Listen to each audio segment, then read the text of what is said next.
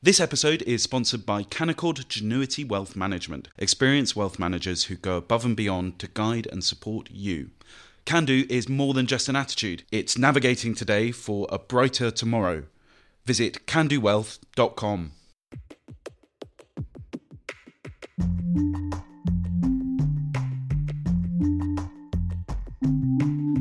Hello and welcome to the Edition podcast from The Spectator. Each week we look at three pieces from the magazine with the writers behind them. I'm William Moore, The Spectator's features editor. And I'm Lara Prendergast, The Spectator's executive editor. On this week's episode, we'll be talking about the crushing reality of Britain's mortgage crisis, self ID in schools, and the weird and wonderful world of wrestling. First up, for her cover piece this week, The Spectator's economics editor, Kate Andrews, has written about Britain's mortgage time bomb as the UK faces the sharpest interest rate rise since the 1980s.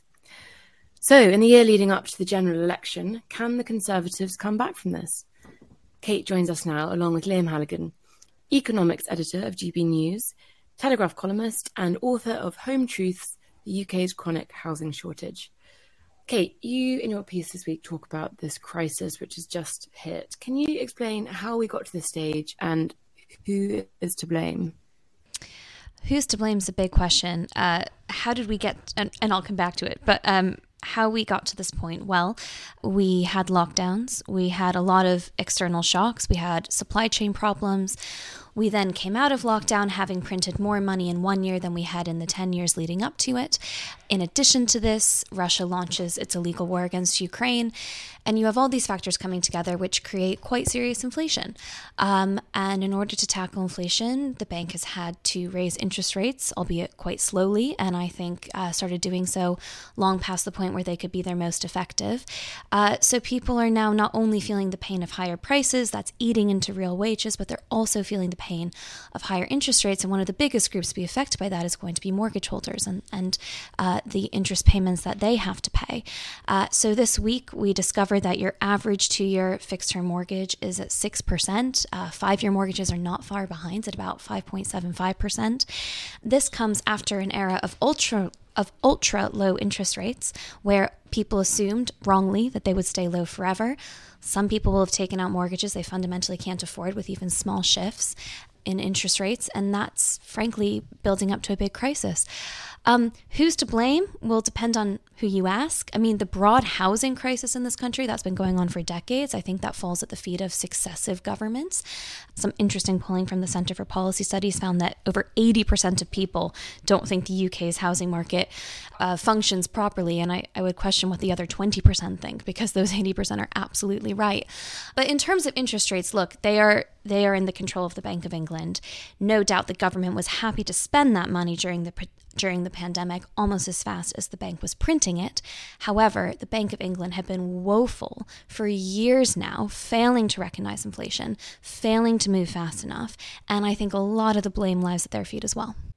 Well, Liam, um, there's a point that Kate makes in her piece, which is that actually, by in historic terms, uh, a six percent in interest rates is not actually uh, especially high, and there'll there'll be listeners who remember when interest rates were much higher. Uh, so, do you think that that talks of a mortgage crisis uh, is is that overblown at the moment, or, or or do you agree with Kate that actually the housing market has become um, uh, so become such a beast that actually um, we are heading into something of a crisis? So I don't think we're in 2007, 2008 territory. I don't think our banks are systemically overexposed to the housing market and in danger of collapsing because they've made massive bets using taxpayers' uh, deposits and looking to be bailed out by the government. We're not in a global financial crisis scenario, but we are in a situation of serious mortgage pressure for certain parts of society. Look, as a as a GB News uh, correspondent and a Telegraph columnist, uh, I get lots and lots of emails from people aged fifty and sixty something, saying, "Oh, in my day it was fifteen percent. If only the youngsters would eat less avocado sandwiches and go to Ibiza less often, they would be able to afford their mortgages." Well, that's not actually true, because today's youngsters who've bought their houses, if they're lucky enough to be homeowners, have paid not sort of three or four times their average wage, which was the historic multiple of a house price in the mid 90s when I first bought a property. They've been paying eight, nine, or 10 times their average wage for an average house in an average part of the UK. So a lot more if they want to live in the southeast where lots of the jobs are. So they are much, much more indebted. So even at four, five, and six percent rates of interests, they're paying as high a share or higher of their income on their mortgages 30, 35% plus, 40, 45, 50% if they live in the southeast in many cases, than their counterparts back in the 80s and the 90s. So, in other words, interest rates are effectively as high or higher than they were back in the day because indebtedness is so much higher, because houses are so much more expensive, because of what Katie touched on. And she and I have discussed over many years the fundamental shortage of homes here in the UK, which have jacked up prices so much. So, this is partly our housing crisis coming home to roost, our housing shortage. It's partly uh, years of quantitative easing, which was barely remarked upon by the vast majority of the economics commentariat. There are two honourable exceptions on this podcast, or at least two. Uh, and as Katie says, we printed in quotes, though we're not allowed to call it that. We have to call it quantitative easing. Can barely say it. Um, we created more money at the Bank of England in the aftermath of lockdown than we did since the 2008 financial crisis when QE began. And on top of that, a point I've made in the hallowed pages of the Spectator and at various parliamentary committees over recent years, post COVID QE is much, much more inflationary than pre COVID QE because pre COVID QE stayed within the banking system. It was largely contained within financial markets. It led to inflation of asset prices, stocks and bonds, and some upmarket homes in certain London boroughs. Post COVID QE went straight into the bank accounts of firms and households in the form of uh, furlough and uh, business recovery loans. So it's much, much more inflationary. It's out there running around. It's not contained within the financial services industry and financial assets as a whole. So it's the combination of a grotesque housing shortage, ramping up prices, making even very modest homeowners highly indebted just to get a basic home where you can, you know, have a couple of kids. We're not talking about mansions here. Then on top of that, lots and lots of QE. Uh, on top of that, of course, lockdown, which meant that even before the war in Ukraine, even in January 2022, before Putin invaded, UK inflation was already at a 30 year high. And then, of course, the war in Ukraine on top of that. But when we look at the war in Ukraine, I'd say this oil prices are down 30% over the last year. Wholesale gas prices in Europe are a tenth of what they were at their post invasion peak. So I don't particularly think it's energy price rises caused by the war in Ukraine that's driving this ongoing, stubbornly high UK inflation. Kate, as we look towards a general election, presumably next year, how big an issue do you think mortgages is going to be? If rates continue to climb, and it's expected that they will, market expectation is that they'll peak around 6%, but given the terrible inflation data this week, that could go up higher, um, then this is going to become more painful before it eases off. And of course, it takes months for interest rates to really be felt in the economy, so that would suggest we're not going to see a, a massive fall in interest rates anytime soon. I think the real difficulty for the Tory government at the moment is that it's very hard to see how people feel wealthier next year. We essentially have no growth in the economy. I haven't seen a single forecast that suggests we're going to have anything meaningful. And then, as I said, you have inflation eating into people's purchasing power, eating into their real wages. And let's remember the rate of inflation is falling, but prices are still going up, just at a slower pace. That means that by the time you get to next year, if you combine all of these factors, people are going to feel even worse off than they do now.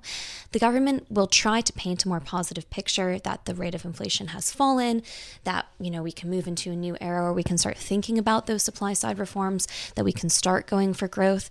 Um, but people are not going to feel good. They're going to feel terribly let down after some really difficult years during the pandemic. Um, so it's impossible to say specifically where mortgage rates are going to be this time next year. Um, but I, I would feel fairly confident in saying that people are not going to feel wealthier. Um, that's almost certain. The question is how much poorer do they feel, and then who do they blame? Liam, I wonder what you make of Kate's analysis there. I mean, there's been uh, talk of uh, people have talked about a, a, mortgage rates being a blue wall time bomb. How bleak do you think this could look for the Conservatives going into 2024's general election? The economy stupid, said James Carville, Kate's uh, fellow American, back in the early 90s when he was Bill Clinton's chief uh, political strategist. And the US economy felt a bit weak and weary under George Bush Sr. And of course, Clinton won. The causes of inflation, the causes of the mortgage crunch were in our multifaceted, as we've been discussing. But when people feel poorer, when voters feel less well off than they did at the last election, it tends to be the incumbent government that gets the blame. Look, interest rates were extremely low from 2017 to the end of 2021. That means that five year, three year, and two year fixes, where people took out mortgage deals at one, two, two and a half percent, they're now unwinding. Hundreds of thousands of households are seeing that unwind every single month now between uh, today and uh, the autumn of 24 when we expect the next general election.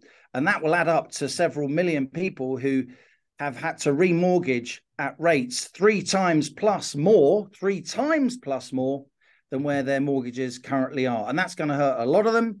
A lot of them are going to be in the southeast, uh, the so-called blue wall, and a lot of them are going to be aged between 25 and 45. Exactly the demographic where general elections are won and lost. Exactly the moment, the period of life when people so often change from being Tory voter, Labour voters to Tory voters.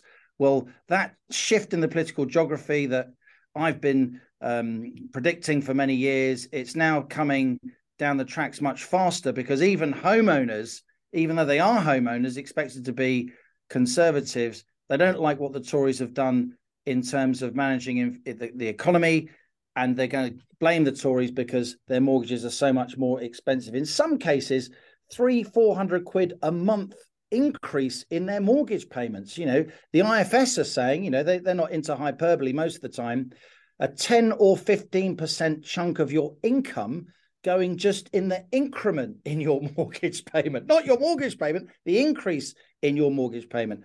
But I wouldn't want to be completely gloomy here. As I said, I don't think there's a systemic financial crisis here. The mortgage pain will be concentrated and particularly deadly for the Conservatives. And I don't think, crucially, banks and building societies in this age of social media, this is going to be the first kind of mortgage crunch in the social media age. They're not going to get into doing quick repossessions because people will be taking videos on their phones in the suburbs and pasting them, and there'll be a corporate public relations disaster. I do think the banks and the building societies will show forbearance. I do think we're going to return to what happened in the 50s, 60s, and 70s, where mortgage rates went up. Your bank, your building society would offer easily and costlessly for you to extend your loan from 25 to 35 years, maybe 45 years for a bit, maybe change from a repayment mortgage to an interest only mortgage, again, without penalty, without fuss in order to do everything possible to keep those monthly payments down and to contain those increases in monthly payments. And, and Liam, do you think the government is right to, uh, at the moment it seems anyway, uh, not intervene when it comes to interest rates with with you know mortgage relief schemes or any of these other ideas that are being slightly uh, uh, sort of kicked around Westminster this week. Uh, and Kate says in her piece that, that the reason that Jeremy Hunt is not doing these kind of interventions is particularly because of fears about inflation. Uh, do you think it is right that actually the government says, you know, we're not going to try and, and tinker around here? We, you know, to, to step back and let the, the the market do its do its work.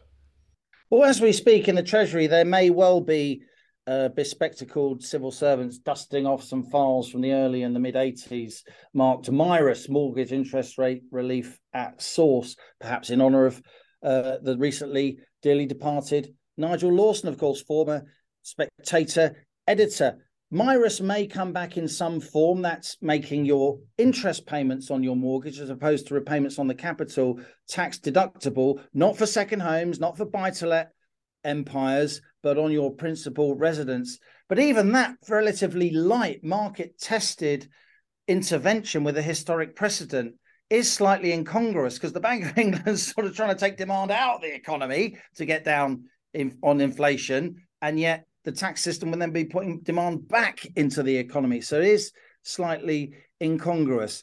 Now, I think what will happen is that ministers will want to be seen to be raising eyebrows in the direction of lenders, building societies, and banks in order to try and contain any sense that there are going to be repossessions uh, uh, and all the kind of nastiness that goes with a mortgage crunch. And they're going to try and ride this mortgage crunch out. But look, Kate's right. You just look at financial markets now. You got the two-year yield on government debt. It's now well above five percent. You know, sustainably above five percent. It's much higher than it was during the time of the mini budget. The mortgage rates aren't higher because they absolutely spiked because the whole media was going bananas and the mortgage companies had an excuse to just hike as much as they wanted. But the market that counts, the two year, five year, 10 year government debt market, they that is now systemically higher than it was back in the autumn of 2022. And we haven't got the low growth tax cutting policies that Truss and Kwarteng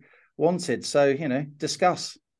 The only thing I'd add to that, Liam, is whilst uh, I think the Treasury is primarily focused on tackling inflation and not wanting to do anything that could make it worse, uh, I think there is also a sense to go back to that broader housing crisis that at the moment to bring in it to bring in any kind of subsidy or even something that's tax deductible would be very difficult for renters to swallow.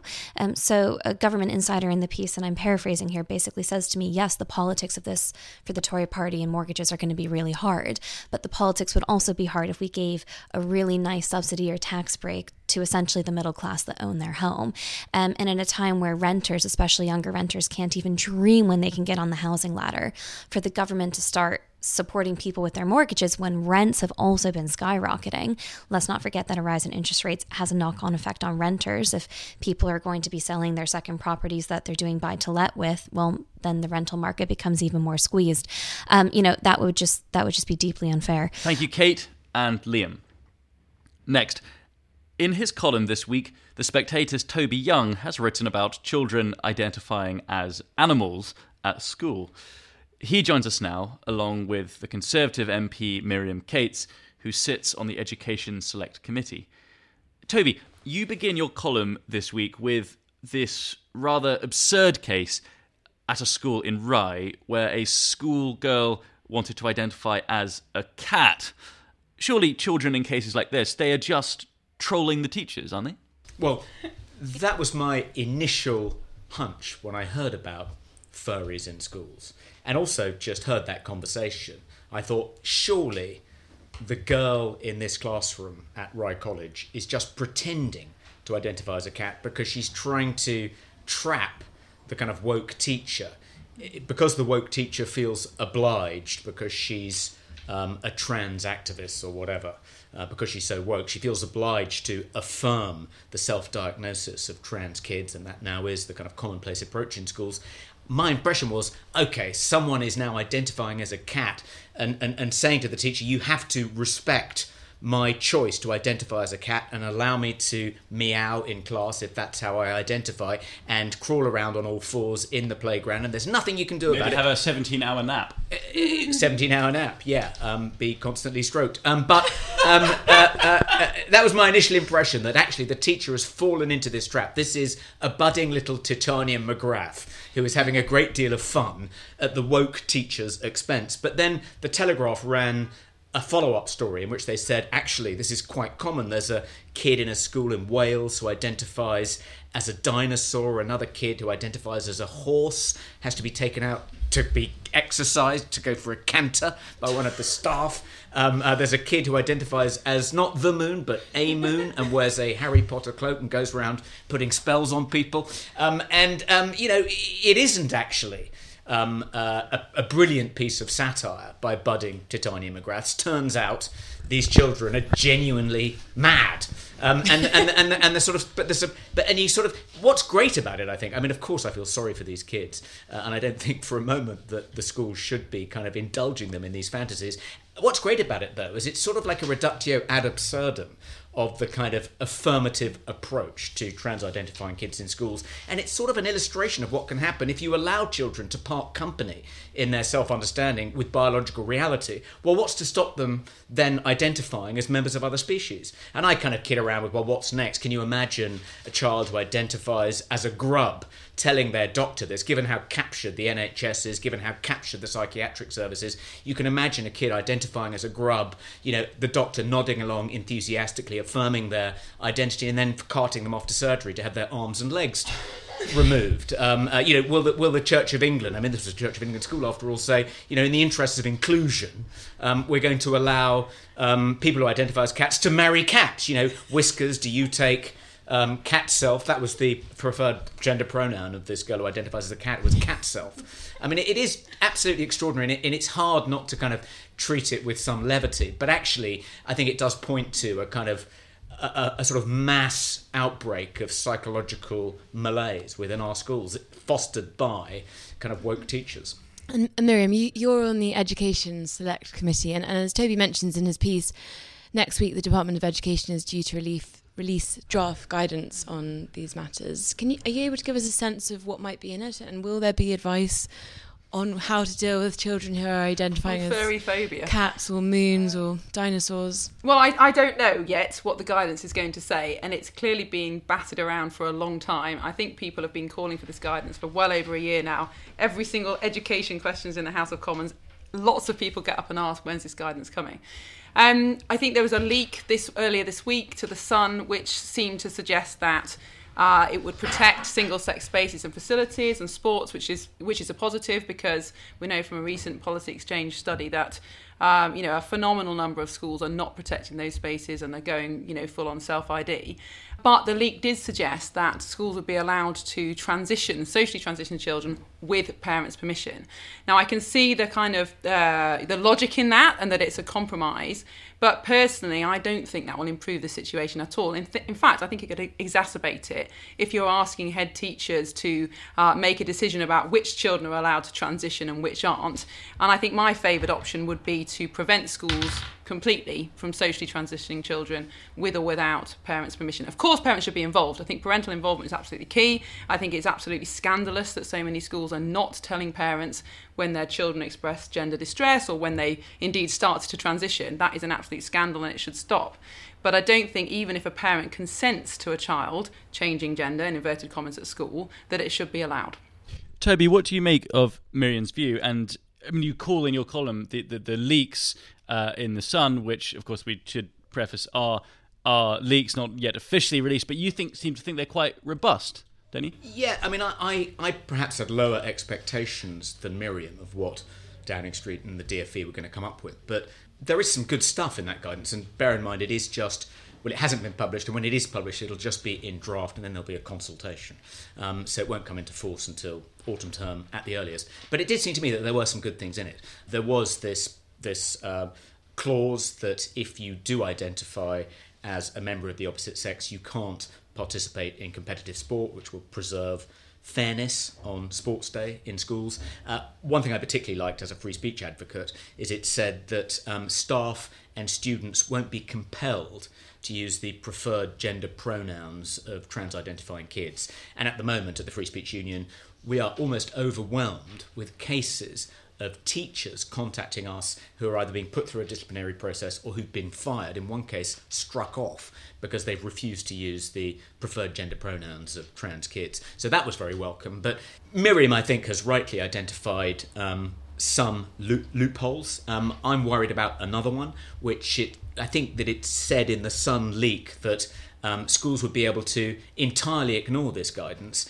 if they decide that it's in the welfare of the child to ignore it. And we need to prioritise, you know, protecting a child from harm, safeguarding the child. That, to my mind, is a is a loophole that, that woke teachers will drive a coach and horses through. They'll say, in the case of this child, even though they are trans, they should be able to compete on sports day. We should be able to insist that everyone use their preferred gender pronouns. It doesn't matter if their parents don't consent to their transitioning, because in the interest of protecting this child, we can ignore all that advice in this particular case. And in fact, they'll just ignore it in every case. And Miriam, is there much cross party support for this guidance? There's there are cross-party calls for this guidance, and it's quite interesting. You know, different people on different sides are calling for it for different reasons. And certainly, there is consensus among those of us who would call ourselves gender critical. So obviously, people like Rosie Duffield have been incredibly brave standing up for this issue. And I think schools are crying out for the guidance as well because there are obviously schools who are failing children and parents by keeping secrets, by allowing the kind of scandalous teaching to happen that we saw in that that case of, of Catgirl. But there are also many many schools who are just rabbits in headlights caught in this incredibly difficult issue.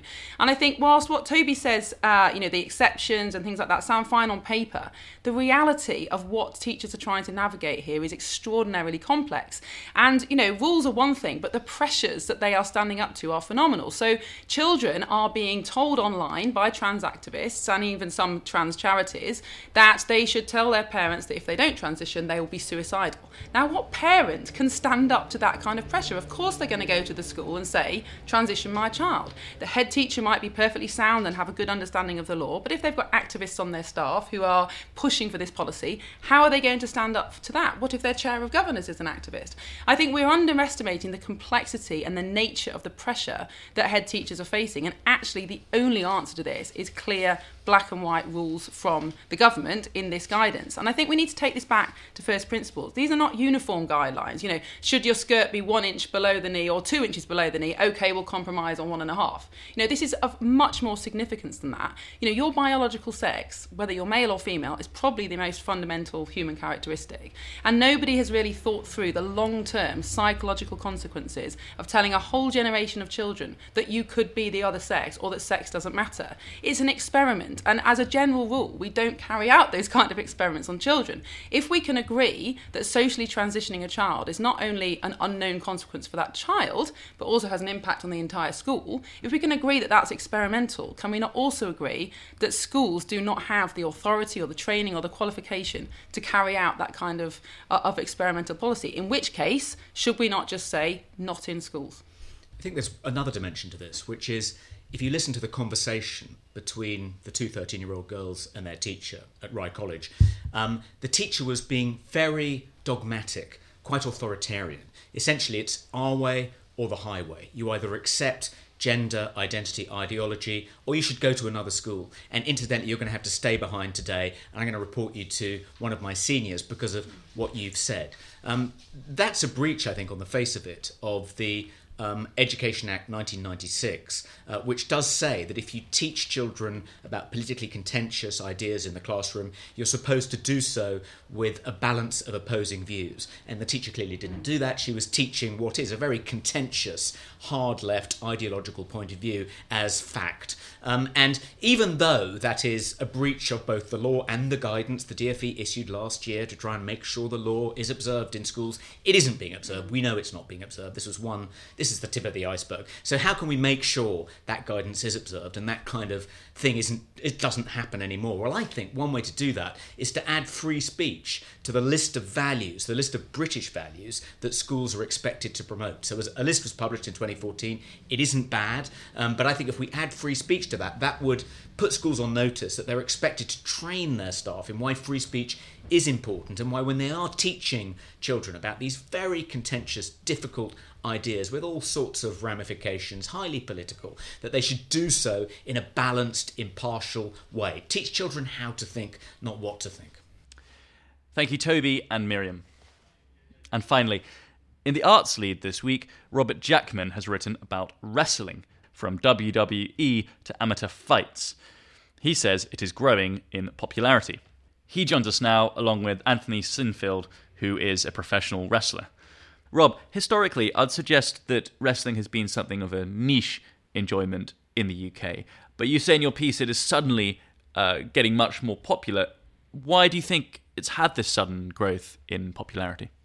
Um, I think it had a great pandemic. Um, unlike a lot of the other uh, sports or you know long running television dramas, it didn't stop at all. Um, so I think a lot of people were watching it during lockdown. Uh, but the other thing that I've picked up on the article is that the quality And I don't necessarily mean the physical quality of the wrestling, which has always been very high. The quality of the storylines has got a lot better, in my opinion. And I think it's probably, you know, getting through to people that wouldn't normally consider watching the WWE. And could you tell our listeners a little bit more about that for those who perhaps don't quite know what wrestling entails in terms of. Absolutely. I'm, I'm, sure there'll be a few out there that have been watching it too. But yeah, I mean, I've been gripped by. There's been a long running story arc about a, fa- a legitimate family in wrestling called the Bloodline. Um, and it's, you know, there's been airs of Shakespeare or even Succession about it. Over the past two years, they've been sort of hoovering up all of the various different championships, sort of plotting against other wrestlers, basically, you know, consolidating themselves as sort of near wrestling gods. And then over the past six months, more recently, we've seen the leader of that become very arrogant, very hubristic, you know, start to kind of let down people in his family to the extent that they're now sort of rebelling against him, which has put everything that they've uh, built up at risk. You know, and like a lot of good dramas, it's better in execution than it is in description, but I think it's been absolutely excellent. Let's bring in Anthony. Anthony, you are a professional wrestler. Can you can you start by telling listeners how you got into wrestling, and can you also tell us a little bit about your character, Tony Sin? Um, yeah, so I, I got into it. Really, it was just sort of itching a, a childhood scratch that I've had for for years, really, and trying to find trying to find schools was at one time quite difficult. Um, a lot of the time, there'd be sort of an hour, hour and a half journey away from me, and then over lockdown, as Rob was saying, it sort of I got really into it because it just never stopped, and it then inspired me to look for schools, and I found one that was fairly close to me, about half an hour away. So started training, and then just one thing led to another. Um, and my character, my character is Tony Sin, which is an abbreviation of my real name. So, and I think people would say my character is fairly close to my real personality. Um, and I am a sort of cult leader slash Jesus's evil twin brother. That sort of that sort of act. And wait, so in real life, you're you're quite similar to an evil Jesus, is what you're what you're saying. I think I think people would probably describe me as an obnoxious twat. So along, along those lines. It's funny that when you speak to people in WWE, a lot of them say what Tony has said about you know playing a character that is an exaggerated version of yourselves, and I think you know historically uh, that's been the thing that's tripped people up, you know, when they've tried to do something that's very, very different to who they really are. And how much of the sport, or how much of wrestling is sport, and how much is entertainment? Where Where's the line, Tony? Yeah, it's hard, it's hard to say, really. I think in terms of in terms of what really hooks people in, it's the entertainment that's the most important thing. As, as Rob said, the storylines are what people keep coming back for because the, phys- the physical side of it, although it's very impressive and certainly at the top level, the things people can do are almost superhuman. But it is a case of once you've seen it, you've seen it once, and it, it's sort of it's diminishing returns thereafter. So if you can keep people hooked in with stories and characters, that's what historically has always been the most successful. And, and what sort of storylines have you been involved in so far as Tony Sin? So I've got a I've got a, an ongoing feud with one of the people that I started training with, who uh, Harrison Leon, who is sort of the ultimate good guy that you could picture. He's like six foot six, incredibly good looking and charismatic, and then I'm sort of you know I'm the antidote to him that's constantly trying to screw him over. Um, we're we're in a title scene at the moment. I'm the current champion of my promotion. He's number one contender and there's sort of there's injury angles. Um, I've got a, a, druid army attached to me now who sort of do my bidding, so they're they're just taking him out whenever possible. Um, Rob, I mean, for hearing Anthony speaking just now and talking about things like druid army and so on, for someone who, who who's never seen any wrestling in in their life, it seems quite sort of um uh, uh, puzzling, I must say. I mean, do you think there's a sort of difficulty for people like me in terms of like how do you get even get into to watching this sort of stuff? I mean, what's how how did you uh, start watching wrestling when you sort of? For sure, I mean, it definitely embraces you know the kind of the camp, and I think you know one of one of the controversies in WWE is that certain wrestlers from time to time have shown the ability to teleport when the lights go off, which uh, you know is very divisive. I think some people feel that. Uh, that's silly and sort of infantilizing, and they refuse to to watch it, uh, whereas others fully embrace it. I mean, how do you get into it? I think both the WWE and the AEW, you know, are incredibly well crafted products. They tend to do a lot of storyline recaps. You know, the way they're set up is similar to those American prestige box set dramas. You know, they have people working on this that can, if you have the wrestling gene in you, they can get you hooked on it. You know, they they know how to craft a good storyline. They know how to sell it to you. You know, it's a highly professional product. I just say give it a go. Uh, there'll be some silly stuff. You know, there'll be some shocking stuff. Uh, but I've converted a few skeptics over the past few years. You know, um, and it, it, sounds great. I'm I'm yeah, I'm gonna definitely look it up. Um, Tony, how do people go about watching you? Is it is it mainly live or is there a big kind of YouTube following online? There's yeah, there's obviously there's there's promotions all around the com- all around the country if you look for it, but uh, there is there is always a bit of a lag with editing sort of indie wrestling matches because we just don't have the production companies behind us. But if you were to search Tony Sin in YouTube or any of the wrestlers that you see at local shows, they will have matches posted. Most people are active on social media, so they'll have sort of clips from their matches on there. Um, so yeah, you sort of I would I would suggest getting down to a local a local indie wrestling show see seeing how you find it and then sort of you know i personally believe that there should be enough characters in there to sort of hook you in and then sort of doing your own research into the characters that you liked, and you would be able to see their sort of back catalogue of work, as it were. Mm. The only, the only thing I'd add to that as well is that if you do go to indie shows, you know, there's a chance that you'll be seeing people who in five years' time will be in the WWE. You know, some of their big names at the moment, uh, you know, British and Irish names, Becky Lynch, Pete Dunne. You know, 10 years ago, you could have seen these people in community centres or holiday camps if you got lucky, you know, and they're now uh, pretty much at the top of their profession if you can call it that. Well, Tony, would that be the kind of what you would be hoping to achieve in ten years' time? What What's your your aim with it? Absolutely. I mean, if if WWE or AEW came calling, I would be there in a heartbeat. But I think there are, you know, you have to be realistic in in this, and you sort of have to accept that there are some limitations. I started I started when I was 29, so that's quite old by wrestling standards. There are people that start like we have juniors in our academy that are starting at five. Not to say that they're going to be the future stars, but a lot of the people, Becky Lynch, um, Pete Dunne, Drew Drew McIntyre, all of who are from Britain and work for WWE, have been WWE champions. They were, yeah, they were on the Indies from 18 onwards. So it's sort of, you know, I'm realistic, but there are there's a strong wrestling presence in Japan. There's a wrestling presence all across Europe. So for me, it's just a case of wanting to experience as much as possible and just go as high as possible and really just enjoying the journey rather than aiming for WWE because, yeah, it's sort of setting yourself up for disappointment if you do that. Thank you, Anthony and Robert. And that's everything this week. As ever, if you've enjoyed the podcast, do pick up a copy of the magazine where you can read everything we've talked about and plenty more. I'm Lara Prendergast. And I'm William Moore, and we hope you'll join us again next week.